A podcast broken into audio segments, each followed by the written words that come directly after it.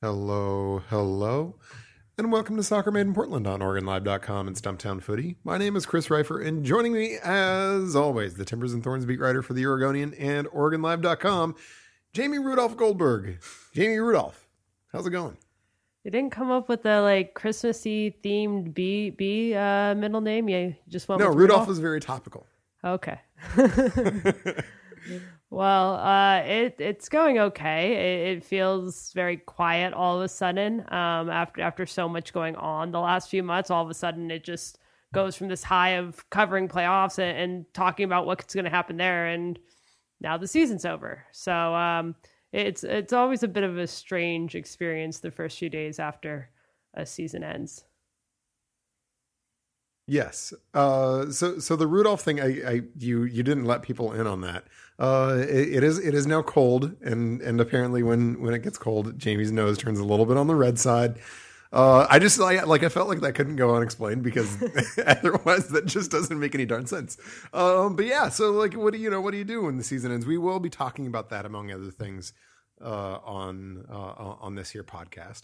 Uh, but yes, uh, this is Soccer Made in Portland. Uh, let's start. Uh, I, I think is the, the the ordinary starting spot with the Timbers two one loss uh, to the Houston Dynamo in the second leg of the Western Conference semifinal. Uh, our predictions for the game. Uh, I said it was going to be a 3 1 Timbers win. I was more optimistic. Uh, and I said Diego Valeri was going to score a legendary hat trick. Uh, you said it was going to be a 2 2 draw with an Alvas Powell goal.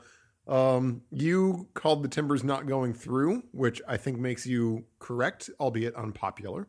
Uh, I thought the Timbers were going to go through, obviously, uh, but they did not. So, Jamie Goldberg, go ahead and give yourself points, knowing that the more points you give yourself, probably the angrier people are going to be with you. Um, I'll just give myself six points. Um, mostly because I didn't actually call the result correctly or or anything. I, in fact, this wouldn't have gone me anywhere in a in a normal regular season game. Um, but I do think I get a little bit of points because uh, I did call the, the the big picture, which was the Timbers season. Unfortunately, uh, me being the pessimistic one coming to an end. Yes, six points for you. I think if we were to ask our listeners, they would give me more points just because you know you decided to, call the Timbers season ending, and th- that does not make you a popular person. Um, okay, so it looked really good, and it looked like maybe I would be coming out on the on, on the uh, the the higher point side of things for like four minutes. Uh, what happened? the, the Timbers took the lead by way of Dairon Asprilla's opening goal. Uh, the Timbers really up until that point had been pretty dominant, had been looking pretty darn good uh, against the Dynamo. It was not a goal that came out of nowhere by any means. Uh, it, Joe Willis had already made one pretty spectacular save on Dyrona Sparia. So uh, the way it came, went down, the guy who got it, none of that was a, was a huge surprise. The Timbers, I think, earned that first goal. And then, oh gosh, it, all sort of fell apart. What did you think happened? Why did you think it went so far south like that? Yeah, I, think the second goal um, changed the game. The Houston's first goal. I, I think that that's a goal the Timbers, you know, will look back, think that they can do better on. But essentially, it's a goal they give up on a set piece. The the foul that led to that set piece, you can look into. But um, they they do they don't do their very best on a set piece. They give up that goal, and, and suddenly I think the momentum shifts. And this is a team, uh, the Timbers at this point, that are dealing with so many absences and injuries uh, that I, that I think it's difficult them going into halftime now knowing they have to score.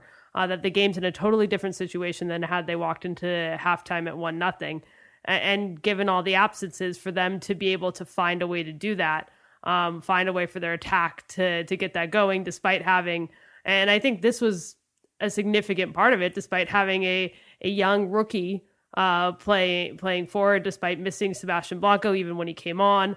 Uh, he wasn't necessarily 100% with those burns on his foot, uh, missing some key players in their attack. And, Ebobisse, I, I just didn't think was up to the challenge. When the Timbers lost Darren Mattocks, I, I think that really changed the game and put them in a position where when that momentum turned, it was going to be even harder for them to find to get that goal back. And I, I think that the absences kind of just caught up with them at that point. Had they been able to hold on to that one goal lead, I think going into halftime, maybe the mentality changes. Houston has to change its game plan in the second half, and, and that kind of changes how the Timbers um, and the Dynamo are going to play in the second half, and maybe the Timbers are able to hold on. But um, Houston's goal shifted that momentum, and the Timbers uh, and their lineup never recovered. Yeah, you know, as I was watching the the as the second half sort of went along, and and even while it was still at one one, and the Timbers were only a goal away from sort of recapturing that, I remember just sort of thinking like, how in the world are gonna are the Timbers going to get a goal here? Because at that point, the Dynamo really started keeping their lines pretty compact. You look at what the Timbers had on the field, uh, and I, you know, I don't think uh, you know, I don't think Ebobisse was terrible. I, I, thought he had a, a, a few rough moments, but you know, I mean every game has some of those. I, I don't think he made a ton of a difference. So yeah, I mean, I, I generally agree that you know the moment was probably and and uh, maybe the, the, moment is even the the wrong way to put it, but the ask uh, that the Timbers were making of him was probably just a bit too big given his relative inexperience, given the fact that he's a guy that only played you know 317 minutes over the course of the season. It was a huge ask, huge ask in that game, in that moment, in that game state after it went back to one one to say we're going to need you to really help lead our line. Uh, and I, I, thought that you know I agree that was too big for him, and and uh, and and that certainly hurt the Timbers. But I mean, even otherwise, I mean, I sort of just looked around the field and I was just like, where in the world are the Timbers going to get a goal? Diego Valeri constantly, constantly had a defensive midfielder in his lap. It was clear they were the Dynamo were going to make somebody other than Diego Valeri beat him. And and given who they had available, they had a a severely hobbled Sebastian Blanco who didn't look like he could kick the ball much farther than 15 or 20 yards. So he basically just worked in in, in link up play. Uh, they had Darlington Nagbe, who you know is Darlington Nagbe, and, and and certainly has his virtues, but also has his deficits, and his deficits happen to be in you know getting goals. Uh, they had Jeremy Ebobisse, who you know I just talked about. It's, it was sort of felt like it was too much to ask of him. Uh, the defensive midfield was was David Guzman, uh, who can certainly get into the attack a little bit, but is not going to be a guy that you're going to say, "Oh, that guy can go and get us a goal." Uh, and uh, and and and by that point, uh, they they had moved Nagbe, and and by the time they really needed it, it started out being uh, Okugo, and then they moved Nagbe into defensive midfield to to bring in Blanco, and then there was Dairon Asprilla, and, and Asprilla can certainly sort of pop a goal out of nowhere at, at times but he's usually a guy that needs a little bit of help to do it. And he just sort of looked around and and with the, the, the Dynamo keeping their lines as compact as they were, it just didn't feel close. and so especially once the Dynamo went up 2-1, I mean even though there were still, you know, gosh, about about 20 minutes left in the game considering there were 8 minutes of stoppage time after the Dynamo went up 2-1, uh, you know, and, and scoring two goals in 20 minutes is not unheard of. Uh, that that is certainly you know not a good position to be in, but it's it's not game over by any means. But I remember when when Manotas scored that goal, I was just like, this is that's it. Like there, there's no way uh, this team in, is going to be able to, to to scratch back two goals. And look, it was because of all the absences. It was because of the the absences and the injuries and all of that. They looked at what what uh, what Caleb Porter had on the bench. You looked at what the, the Timbers were able to put out on the field. I mean, they put Jack Barmby on for goodness sake, and and and so I mean that's sort of just one of those things where you're just like, man, this is not it's not going to happen. Uh, and I agree with you. the The crucial moment there was was that that equalizer. The Timbers don't give it up. Uh, I think they very well could have found a second goal uh, with the Dynamo having to come out and play, with the Dynamo having to come out uh, and, and, commit a little bit and open themselves up. I, I, did think the Timbers could have been had the the, the tools on the field uh, to go ahead and go win that game in advance. Uh, but once the Dynamo stopped having any incentive to come out, as they did even at one-one, because that would have that result would have gotten them through uh, on the away go- on the away goals tiebreaker. Uh, I just thought it was impossible, and that that stinks for the Timbers quite a lot. Uh, question from Michael wants to know why do the soccer gods hate the Timbers? Uh, this is a good question and and stems from I think all of the injuries. The one I will mention here is the one we found out about just before, the lineup came out, or just as the lineup came out, and that is that Roy Miller uh, in training on Saturday ruptured his Achilles tendon, which is like the final poke in the eye in uh, a season in which the soccer gods uh, repeatedly poked the Timbers in the eye, among other places. Uh, so yeah, why do the soccer gods hate the Timbers, Jamie Goldberg? What did they do to deserve this? Yeah, I, I don't know. I, I think there is an element of bad luck to all of this, and I, these that essentially comes in waves. I, I, mean, you look back in 2015, this Timbers stayed relatively healthy and, and throughout the season and won MLS Cup. So, so hopefully this comes somewhat in waves, and the injury bug will at, at some point disappear. That said, I, I, think the fact that there's been injuries, uh, considerable number of injuries in each of the last two seasons, isn't all about luck. And we we can't keep saying it's all about luck anymore. I mean, this has to be at least somewhat attributed to the sports science and, and, and the training staff. And um, the sports science staff is there to make sure guys are uh, getting the right load, workload at training, not overdoing themselves, um, and putting them in positions to get overuse type injuries during a long season. And the training and medical staff is there to make sure that the guys can get back on the field in a timely manner um, when they are dealing with injuries. We, we saw with Ridgewell, we saw with Adi this season, timelines consistently changing. We saw a re injury uh, with Ridgewell. And, and, those are problematic. You you look at those and you wonder why is the training staff not getting this right on, on the first go around, and, and, then you look at an injury like Miller's Achilles and, and wonder could could the sports science staff ha- have recognized the workload was too much that that maybe a guy of his age needed some more breaks are are are the staff there missing something and leading to this. So I, I think there is an element of bad luck here, and, it sucks, and it's not the way you want to see a team go out just based on injuries. You you want to if they go out, you want to say, um, you know, the the other team was better on that day, not just that they were so depleted they couldn't compete.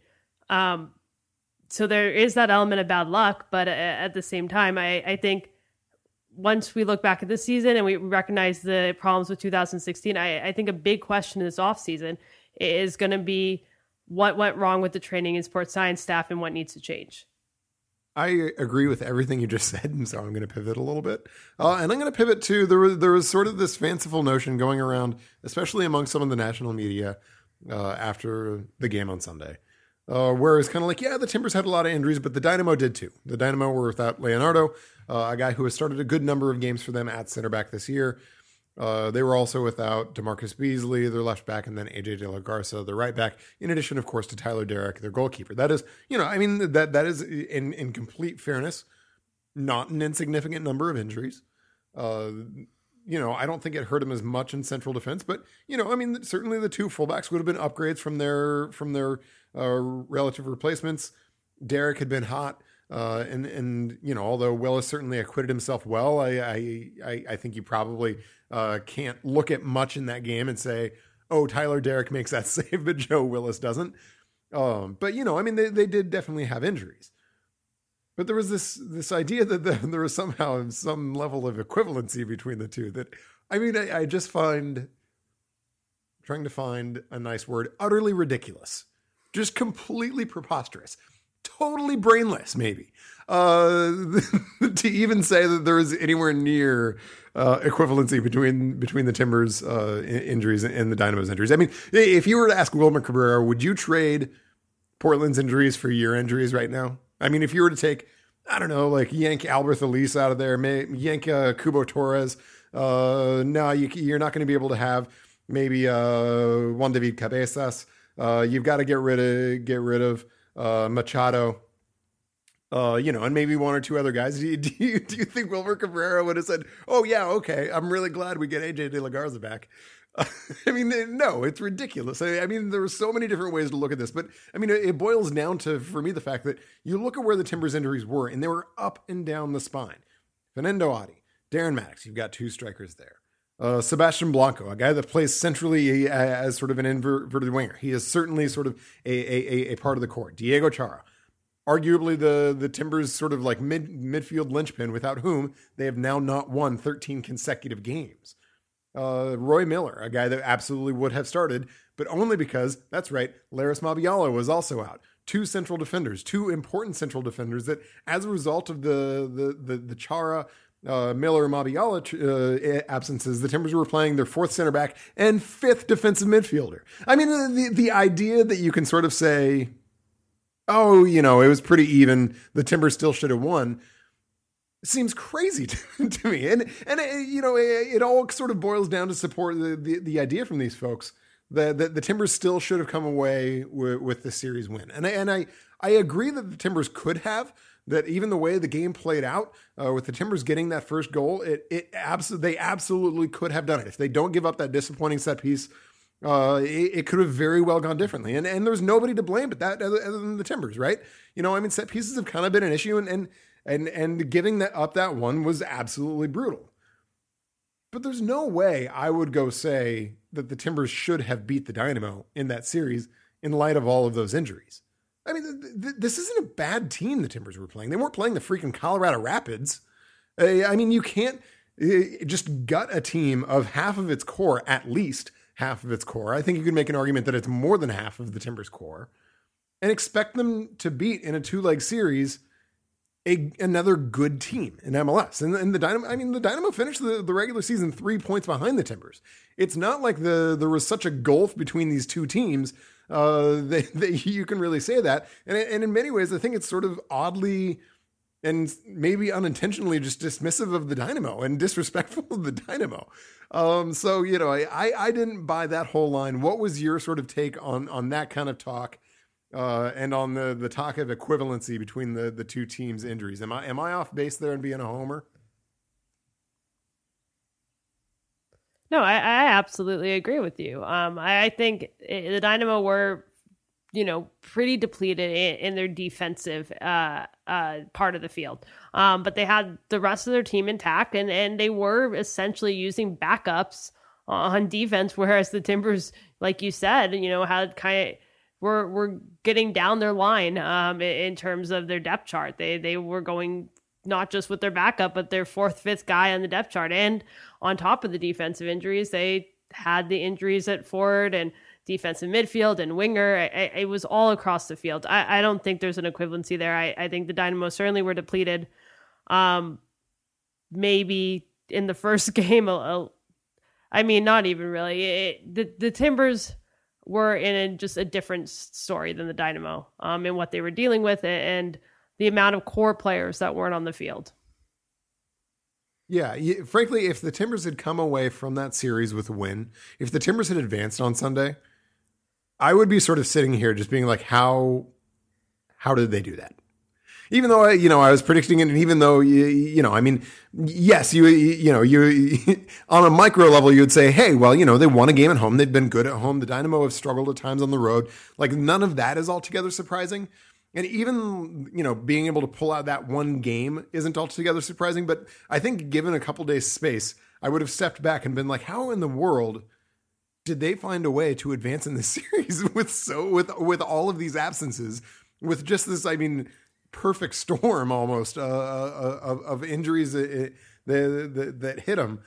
I, it would have been it would have been really really really really impressive if the Timbers had come out of that uh, with a win. They could have. It's disappointing they didn't, but I I'm not gonna go anywhere near saying the Timbers should have won. Uh, okay, that's enough about the Timbers and the Dynamo. I don't think people want to hear a whole lot more about that. So we're to move on and we're to go enter in into off-season mode. Uh, and we're to do that through a fun game of stays or goes. Uh, basically, I'm just to, you know, name a player and you are going to say whether you think that player stays or goes, you know, and like a little bit about you know why you think that is the case. We're going to start with everybody's favorite. This is one. This is somebody who is now just like an annual uh, participant in stays or goes, uh, Darlington Nagbe. Stays or goes, Jamie? I, I think he stays. I, I think if the Timbers get a really good offer for him, they they will entertain it like we saw last season.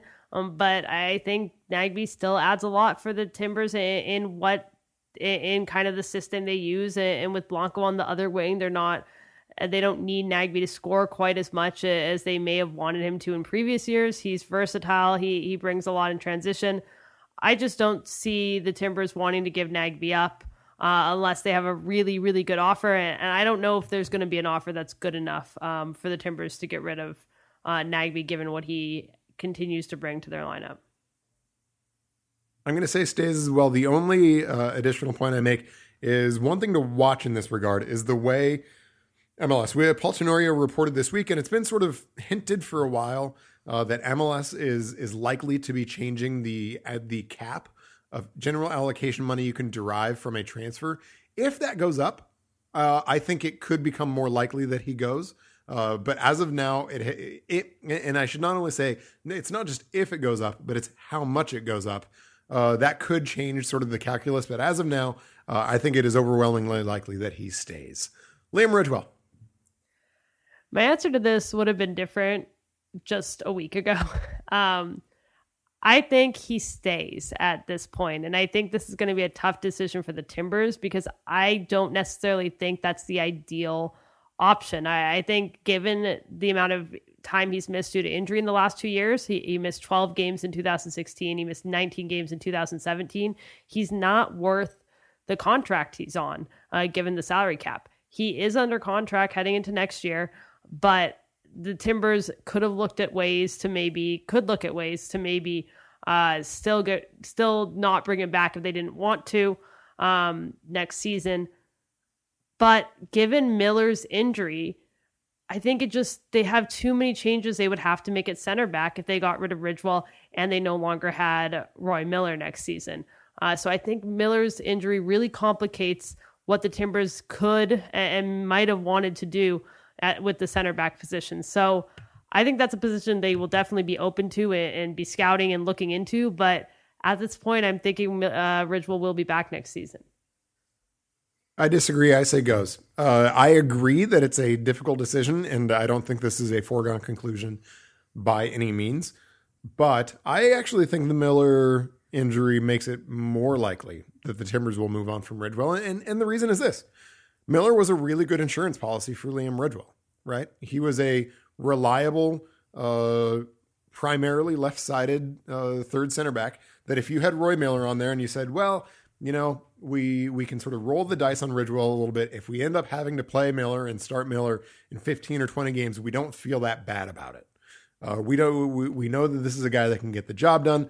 You know, at, at just uh, at 32, 33 years old, that's not sort of the you know really really getting onto the the sniff the milk carton stage for a center back in particular. You would certainly think that Miller has another uh, year in in his legs, and so I think in, in some ways that would make it easier for the Timbers for the to sort of take on the risk of Liam Ridgewell, acknowledging that Ridgewell is a good player and and when he's on the field and healthy, he he is worth the investment the Timbers make in him. But without that insurance policy, I just don't I I don't feel I would rather have two bullets uh, to to find a guy that, that that's going to get that right than one. Uh, and so that's where that's why you know I mean I I just don't know unless I can find somebody that I know is going to be that is going to be solid. Maybe it's sort of an MLS veteran guy that that that is uh, that that still has some in the legs that that I can get for a reasonable price. And that I know is going to be a good center back, and that I know uh, will, will be that insurance policy for Ridgewell maybe then you then you think about it more and and so maybe the the sort of Miller replacement comes first before the Ridgewell decision uh, but look if if I don't have a guy that I'm comfortable with uh, a putting in that spot and, say, and saying, yeah, my third center back might be playing quite a bit because I don't know if Ridgewell is going to be able to, to, be on the field. If I don't have that guy, I don't know how I can bring Liam Ridgewell back. It, it, it's just too much money tied up into it, uh, and and it's way too much risk uh, to take on without that insurance. And so, I'm going to go with goes here, uh, even though even though I acknowledge that it's that it's a, a difficult and I think pretty painful decision uh, for the Timbers to have to make this offseason. Fernando Adi. I think he stays. I, I think this, as we I think discussed last week, I, I think this controversy over he isn't playing because he's been sold or things like that. These conspiracy theories are, are completely ridiculous. I, I, think he's been injured, uh, and it sounds like the Timbers, after he saw a specialist in Los Angeles, came up with a pretty good plan to get him back on the field and, and had uh, felt that he would be back and potentially even for the next series um, would be back this year if they continue to advance. So I, I think the Timbers expect him to be healthy next year. He, uh, as we learned earlier this season, they have extended his contract. They so they don't have to worry about him being out of contract quite as soon. Uh, and given what he's done when he's on the field for the Timbers and how important he's been, I, I don't see the reason why the Timbers would move away from him just yet.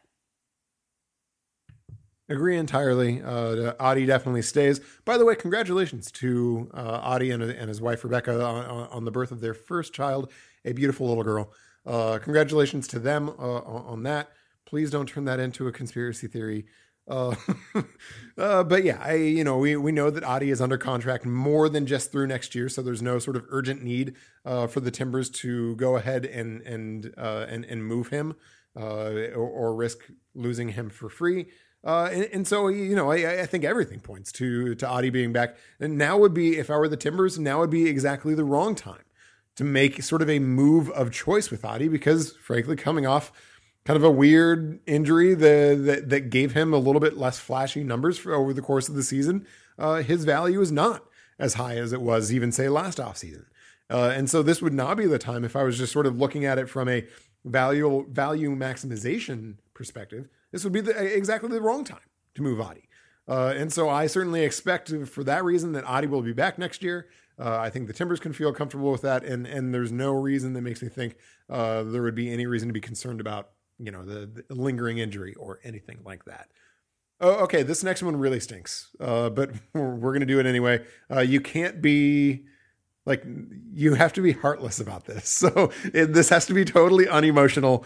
Uh, but we're going to have to do it anyway. Roy Miller, uh, from a purely, you know, strictly business, nothing personal kind of perspective. I have, unfortunately, uh, I feel like I have uh, experience with approaching these unemotionally uh, with Nat's whole situation last year. So let's do it again. Um, no, I don't think Miller's coming back. I, I think at his age, uh, which would be an o- okay age for, for a center back if he was healthy, uh, I, I think they would have absolutely brought him back after the year he had.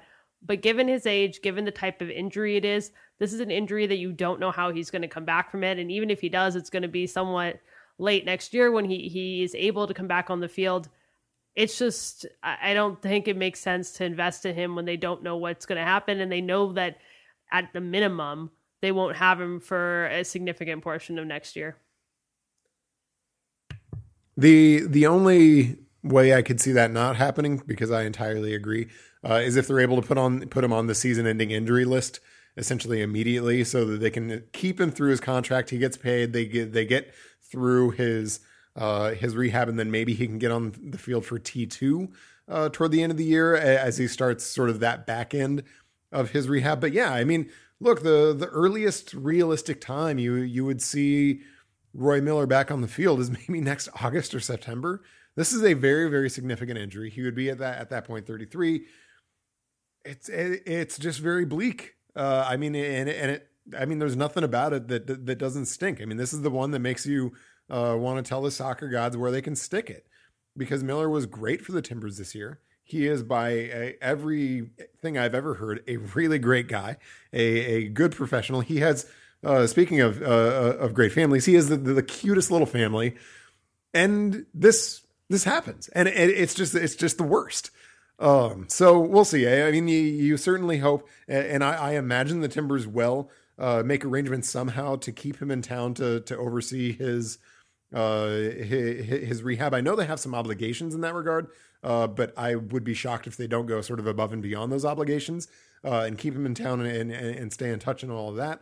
How exactly that works, whether he stays on the roster, all of that we'll see. But by and large, functionally, I don't expect to see Roy Miller playing for the Timbers next year, uh, which sucks. Yeah, that, that, stinks. No ifs, ands, or buts about it. Um, okay, this is less grim Alvas Powell? I think yes. And mostly because his salary cap hit is not Jamie, terrible. Jamie, what, what, what, what's the name of the game? I think he stays. Stays or Thank goes. You. Thank you very much. This, this game is not yes or no. It stays or goes. Okay. okay, go ahead. I think he stays. Uh, I think his salary cap hit puts him in a position where the Timbers can – take another risk with him next year and see if he can reproduce what he did towards the end of the year. But I think the Timbers really need to uh, get a right back that can push Powell. And they tried to do the Chance Myers this year. That didn't work out.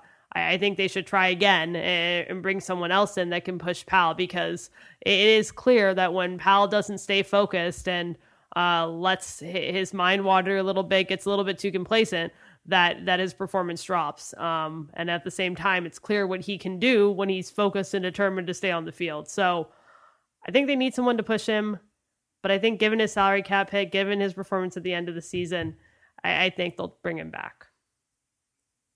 I agree with Stays, and I'm not convinced the Timbers are going to find anybody either to upgrade anybody else, I should say, aside from Zarek Valentine, who I does think provides sort of meaningful competition uh, for Powell. But I, I am doubtful the Timbers are going to find somebody that would sort of significantly upgrade from from Valentine, and, and the reason is this.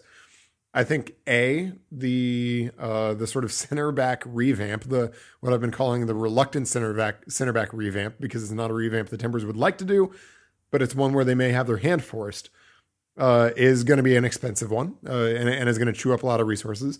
And then B, I think the Timbers, and, and this really has nothing to do with his injury, but just the, the reality of you know the the passage of time is the Timbers need to start, need to go out and need to expend a good amount of resources to find an heir to, for Diego Chara this year. Chara is going to be 32 next year, uh, as is Diego Valeri. But for Valeri, you, you don't worry about that quite as much just because the nature of his game is not terribly athletic. The nature of his game is not the of the type that you would expect sort of age to catch up to him quickly.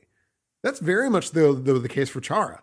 Chara is a guy that covers a ton of ground, that uses his pace and relies on it to be able to be in spots where he he wants to get to. And at some point, Father Time is just going to come take that from him. Uh, and, and so I don't know if that's next year or if it's the year after, but you certainly have to think it's coming sometime in the next year or two.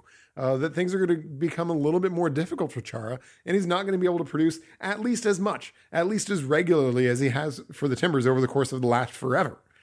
And so I think this is the year where it makes an awful lot of sense to go out to spend money, uh, even if it, it is up to sort of the targeted allocation sort of level money, to go out and find sort of an up and coming player that you can basically put in and bring in to be Chara's heir apparent. And the reason why this year is an especially convenient year for the Timbers to do that is because they have David Guzman going to the World Cup in the summer. So they're going to have a lot of minutes uh, to give away in central midfield. They're going to have minutes uh, if they were to bring in sort of a third starting D mid uh, or or quote unquote starting quality D mid to to to sort of compete for minutes uh, and, and, to be Chara's heir apparent, they're going to definitely have for those three guys a good amount of minutes as the season goes along.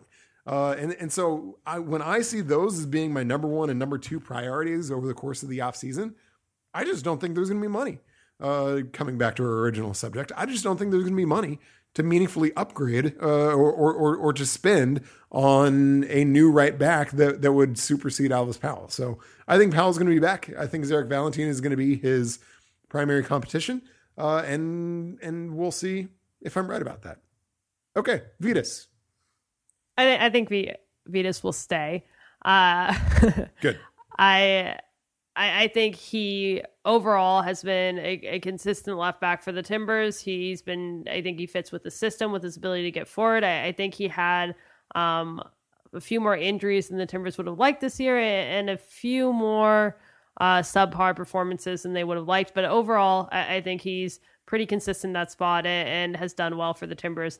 And, and like you said, um, there's not going to be a ton of money to go around. So, so even if a right back is four or five rungs down the ladder of things that they might want to do. I, I, think a left back is way, way further down that ladder. So I, I don't see um, that being a place where they can really afford to uh, make an upgrade. Uh, and I think Vytas is a perfectly sufficient left back. Totally agree. Uh, it, it, you could see foresee a world in which the Timbers were really happy with the rest of this roster, that and they felt like they could make a luxury move. You could see maybe them you know, poking around to see if this was a place uh, where where they could do that. But it's a total luxury move because Vytas has been a, a find a good uh, left back for them, and, and, I don't expect that to change. Uh, Victor Arboleda, this is one that's a little bit more off the map, uh, but what do you think? Arboleda stay or stays or goes?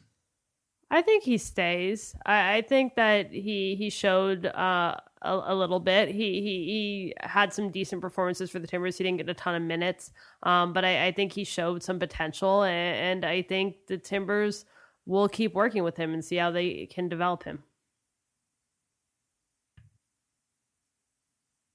I'm going to say goes, uh, just because I was disappointed uh, over the course of the season that he wasn't able to sort of earn his way into a spot where he was getting minutes, and I don't think he did anything with T two to make me think he was he was there.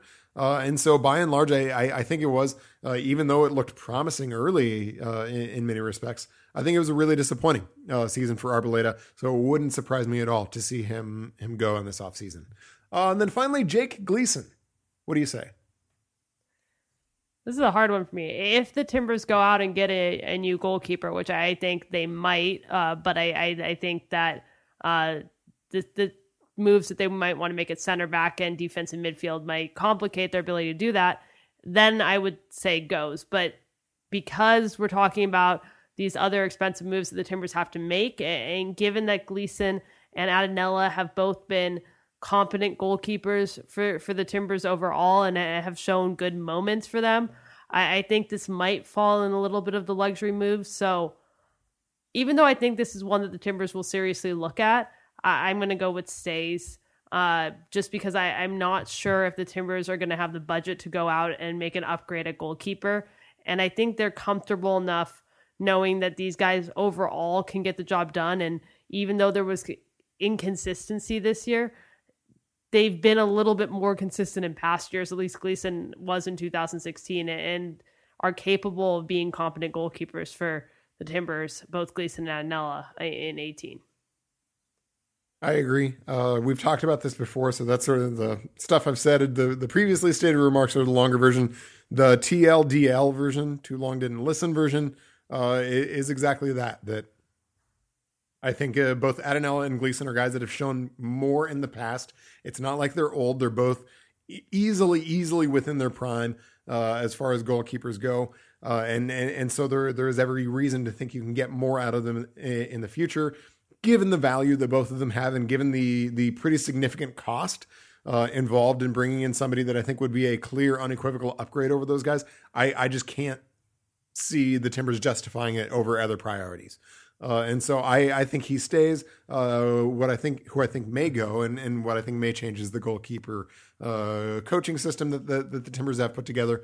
Uh, because yeah, look, I mean, when you've got two guys like Attinella and Gleason having sort of similar struggles uh, over the course of a season, you, you got to look and consider whether that's systemic rather than individual.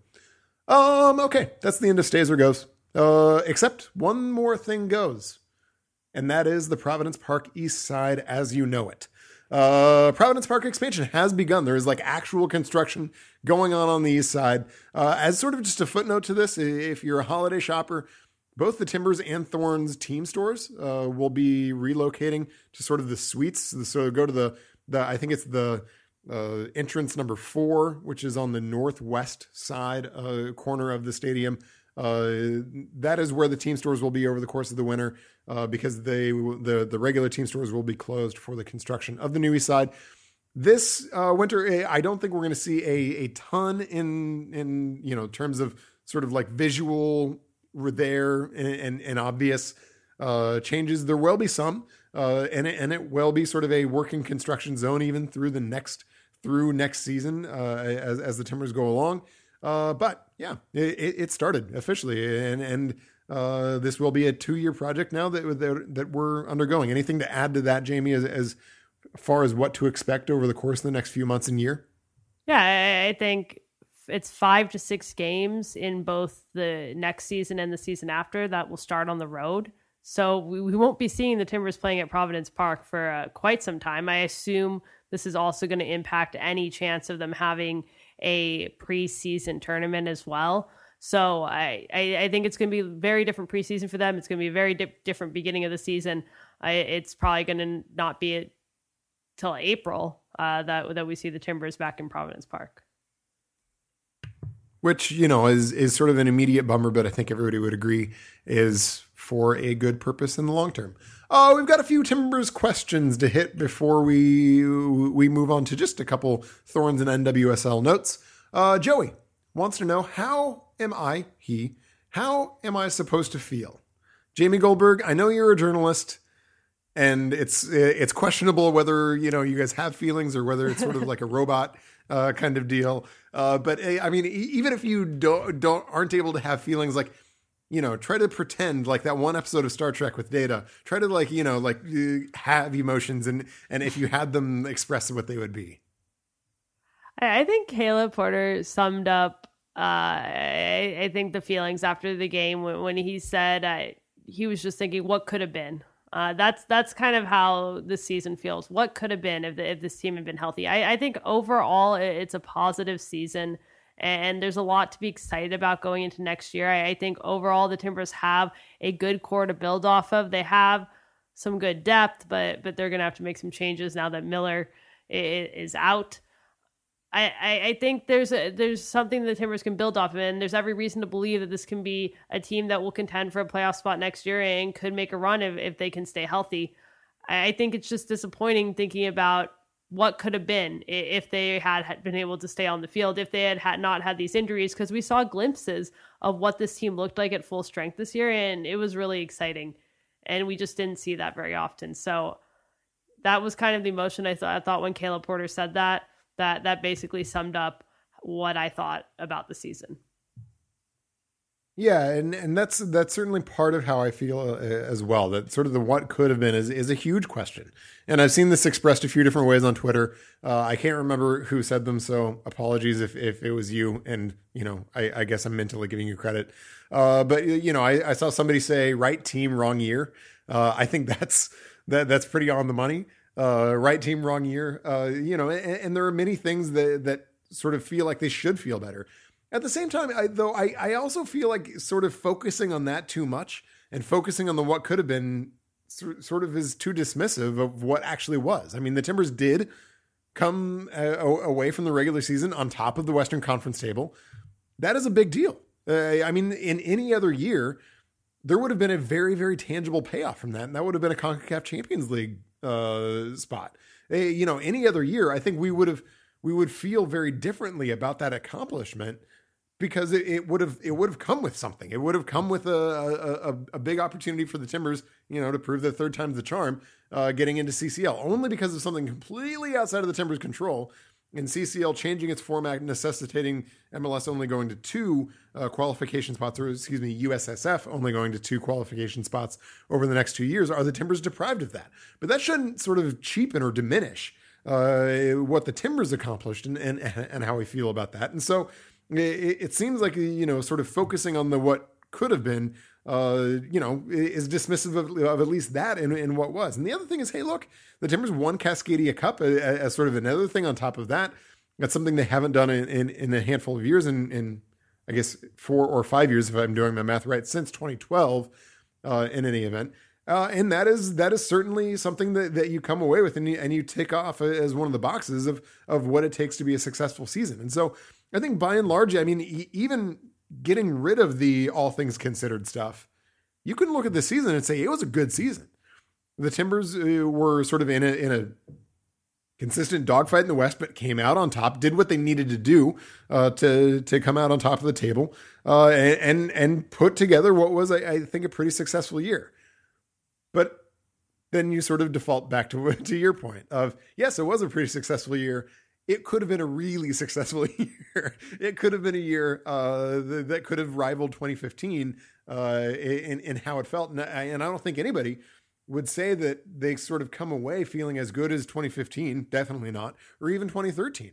Uh, that was sort of a, a, a, you know, unqualifiedly successful season for the Timbers. So, uh, yeah, I mean, I'm really, really deeply ambivalent about it because I, I feel like I have pretty strong feelings going in both directions about how I feel, and and you know, I mean, to some extent, you just gotta gotta embrace that. Uh, Ty wants to know, based on this year's performance, are folks happy with Caleb Porter's and Gavin Wilkinson's uh, sort of uh, performance and how they did over the course of this season? Jamie, uh, well, I, am going to make this our, sort of a two prong question. Are uh, I'm gonna yeah, I'm gonna make it the two prong question. A, are you happy? And B, are people in general happy? Yeah, that was, I guess, the point I was about to make. I, I wonder if people in general are happy. I, I, think there's mixed emotions with fans, as there always are. I've seen some very uh, interesting, mostly ill informed comments on Oregon Live uh, talking about uh, what they fans think. Wait, certain stop fans. the presses. An ill-informed Yes. Oregon Live comment. Well, I saw I saw a few funny ones uh, about uh, what Porter and Wilkinson's future should be with the club based on this season. Um, I, I think anyone who looks cl- clearly at the season and, and is fair uh, would probably be overall happy with the performance of Porter and Wilkinson. I, I'm sure there are mixed emotions out there. But from my perspective, I think you do have to be happy with the the performance of, of what they were able to get done. I think Gavin uh, needs to get credit for hitting the mark with some of these signings. David Guzman was in key signing. Blanco was a, obviously a key signing. Roy Miller, Lawrence Olum, those, those signings were, were kind of under the radar and, and ended up being a major reason why the Timbers were able to keep pace in the standings despite dealing with so many injuries this How- year. And then obviously, How about this one? uh, bring How about this one though? Bringing back Dairon Asprilla. I mean, how huge? How huge was that? Yeah. Uh, I mean, that's that's one that when I saw it, I was like, "Are you kidding me? You Yeah, can't be serious. Why I are you was bringing this guy back?" Whoa, Gavin one, Chris zero, right? Absolutely. Yeah. I, I was shocked to see uh, Asprilla coming back, especially given that he left for basically attitude reasons. And that was a really interesting signing and it, and it paid off. Uh, the Timbers recognized that he had changed and they gave him another opportunity. And that ended up being critical for them as well. I, I think from a personnel perspective, you have to give Gavin a ton of credit for this year because I think by and large, uh, the Timbers got almost all their moves right. And there's been mistakes in past years, but it's only fair to criticize those if you're going to give Gavin credit when, when he does get it right. I, think Caleb obviously has uh, a say in those personnel moves uh, as well, so he he gets some credit for that as well. But I also think his ability to manage this roster and, and get them to play their best soccer at the end of the year, get them to finish first in the Western Conference despite all these injuries, which are out of his control says a lot about his coaching ability. It says a lot about how he's able to manage his team. And so from that perspective, I I think that Caleb also deserves a lot of credit for this year. So yeah, I, I think we're critical of both uh, both Porter and, and Wilkinson uh, when they deserve uh, some criticism, but but I think we have to give them some credit for this season. So uh, I I would give both grade. If I were to grade both, I would give them both somewhere on the scale of A's for the year. Uh, and I don't know if it's an A minus or an A or an A plus, but somewhere in there, uh, I would give both. Gavin, basically the reasons the that you just talked about. Uh, Caleb, uh, I, I'm just going to touch on that one a little bit more because there there there was sort of some talk going through the through the year, and and there was even some time when it was uncertain where people were wondering whether uh, he was going to whether he was going to survive the year, uh, whether the, the Timbers were going to be able to pull it out, and whether we'd be talking about whether Caleb Porter should be moving on. Look, I mean, you, when you look back at this season now, I, I think there's a non-laughable argument to be made that this may have been his best of his five seasons as coach of the Timbers, and the, and the simple reason is all of the injuries and all of the absences that he had to deal with. This was not a year in which Porter really had any ability to kind of put his stamp on the team uh, to really establish, you know, sort of an, an identity of the team because he spent the entire year sort of just duct taping lineups together and trying to keep the ship afloat. And by goodness, not only did he get the ship into playoff port, uh, but he got him in, in, into the, into the first seed in, into the playoffs. That really is something else. Uh, and and yes, you know, I, I agree that that Caleb Porter teams have played prettier soccer. Uh, You know, I mean, there was nothing sort of 2013, 2014 vintage uh, in aesthetics. Uh, there was nothing as as, as successful uh, as, as certainly the run at the end of 2015 that culminated in, in MLS Cup. But I mean, my goodness, given the hand that Porter was dealt over the course of the season, and and and granted, he did have more in the way of depth than he he has in years past.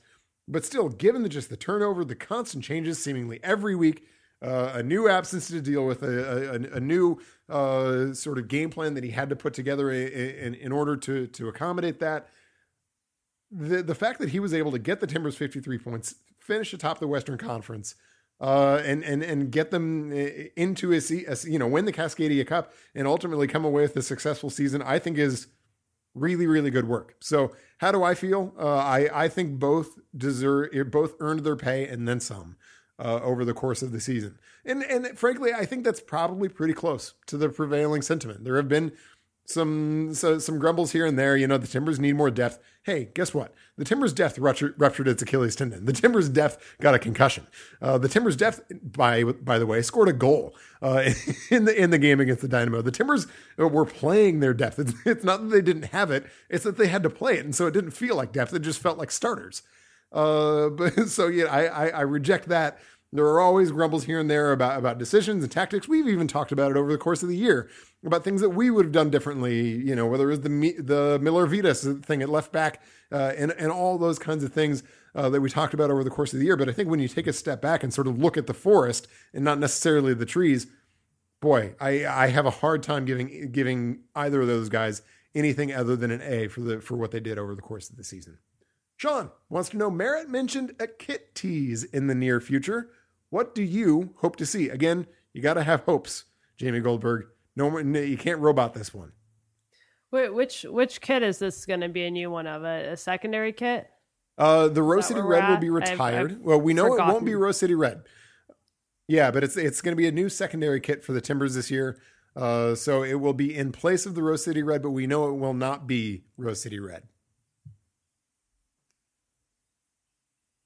I, I haven't really put a lot of thought in, into what I'd like to see. Obviously, I, th- I think this year's primary kit is absolutely the best kit the Timbers have had in their MLS era. They're obviously not going to replicate that. Um, and it's not going to be red. I don't, and I don't like white. So why not? I just don't like white. it's probably going to be white, I would guess. Um, I, I, I don't. could could be yellow or or gold, right?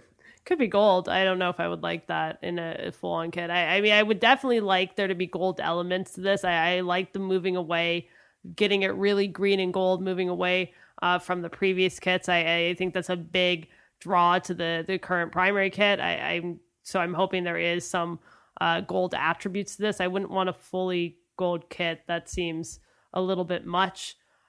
I could live with white, but I don't I don't love white, but I'm trying to think of what other possible options there would be. Um, so we'll see. I think you are more of the uh, kit person of the two of us, um, but I, I, would like to definitely see some gold elements to it, um, but not not a fully gold kit or anything like that. That's that, that that's fair. I think there are ways to do gold uh, that would come off just fine. I think it's hard. Uh, I I think it is more likely that we will see see white, and I have absolutely no problem with that. In fact, I I, I welcome it. Uh, we've seen this in, in recent Timbers history in the 2012 2013 uh, third kits. If, the, if that was, by the way, a very attractive kit, uh, in my view, certainly no worse than third in Timbers MLS history as far as the the the, the quality of the kit. Uh, the attractiveness of the kit. I think there's an argument to be made uh, as to second. Uh, I but I think the three are this year's primary, the the the, the 2014 2015 thirds, and then the 2012 2013 thirds uh, are the only three that are reasonably in that discussion. Um, and, and and so I if they go with something along in that vein, uh, I would be ecstatic. I'm I welcome the the departure or the the diversification is a is a better way to put it from Rose City Red.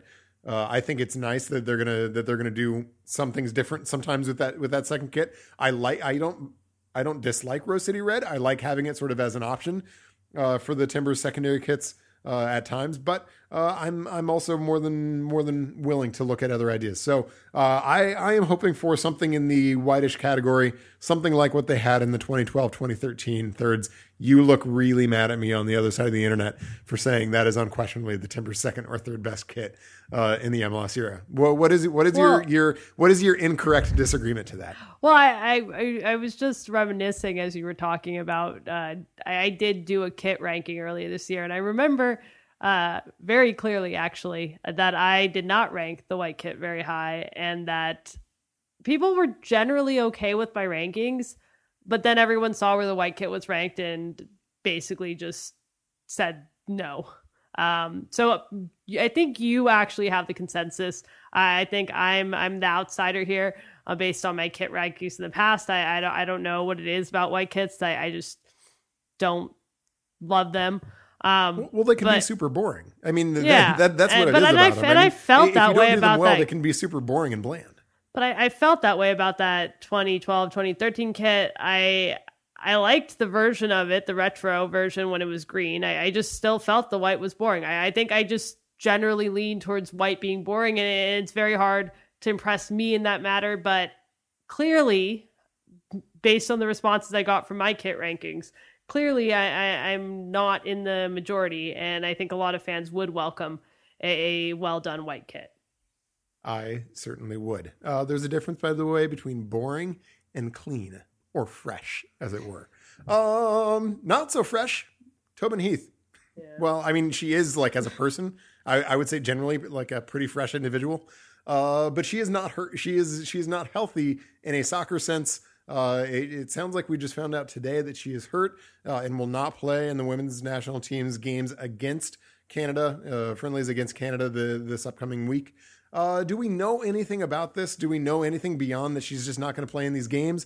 Uh, do we know enough to be concerned or not concerned about next next season? What do you say, Jamie? Well, yeah, we, we know that this is the same injury she suffered in, in the NWSL Championship game on October 14th. It kept her out of the. It's an ankle injury um, from a tackle in that game. It kept her out of the U.S. Women's National Team games against Korea uh, in October. I, I think we had assumed she was past it because she was called into this camp. Clearly, she's not. I think it's a good sign that she was training, that they felt like she was questionable. They felt good enough to bring her in, give her give her a run out, see where she's at. I think that's a sign that she's close. And so I, I don't want to be too worried about this.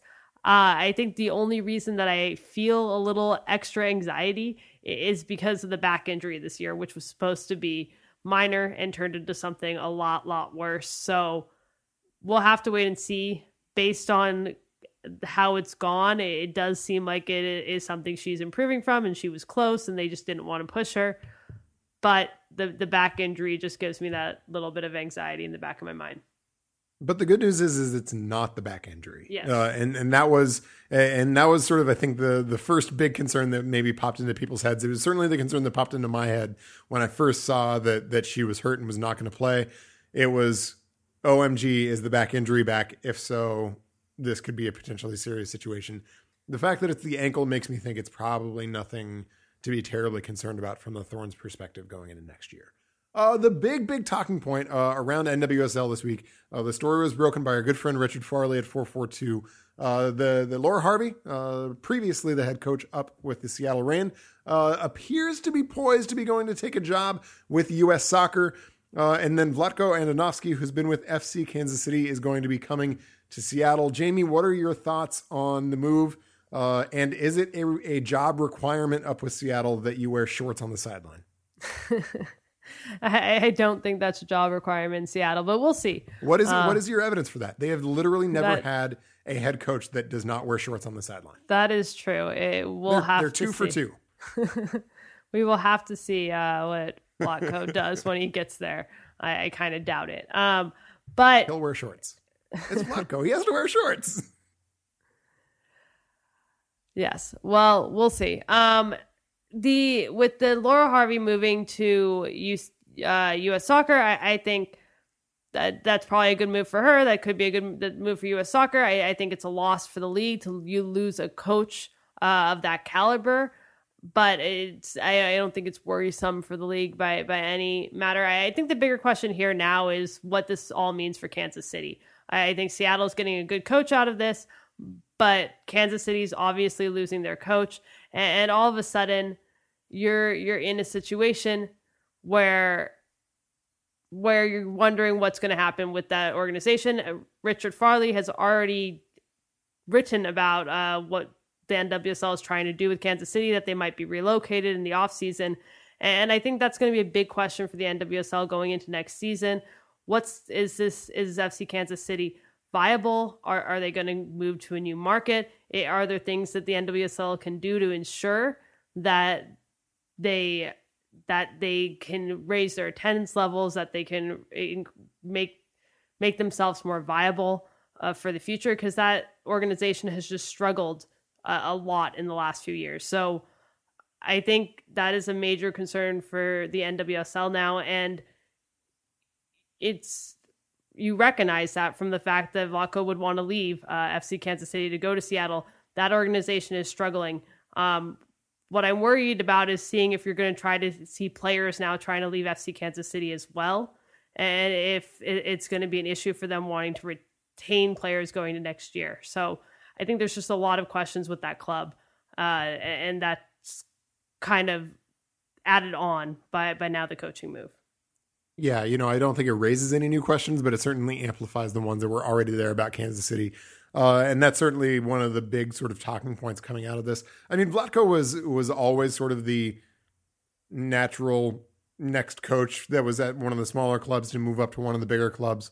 Uh, he has consistently done a very good job uh, at FCKC, and, and so I don't think if in in that respect uh, anybody was surprised uh, by, by, by Seattle going to to pick up Vlatko given that Harvey was moving to USSF. I think that was a little bit of a surprise. Uh, but but that second part of it, Vlatko going to Seattle, I think is is zero percent surprising.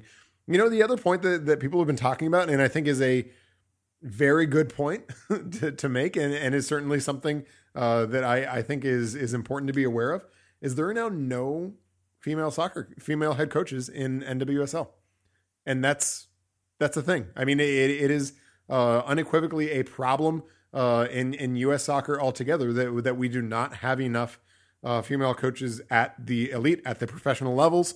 Uh, there are many in, in, the college ranks. There are of course many many in the club ranks.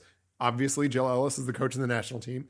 Uh, but I mean, look, now you've got a league where there are no female uh, head coaches, and that is that that's a, a huge problem. Jamie, what's your what's your take on that? And do you think it's something that, that we're going to see addressed pretty soon?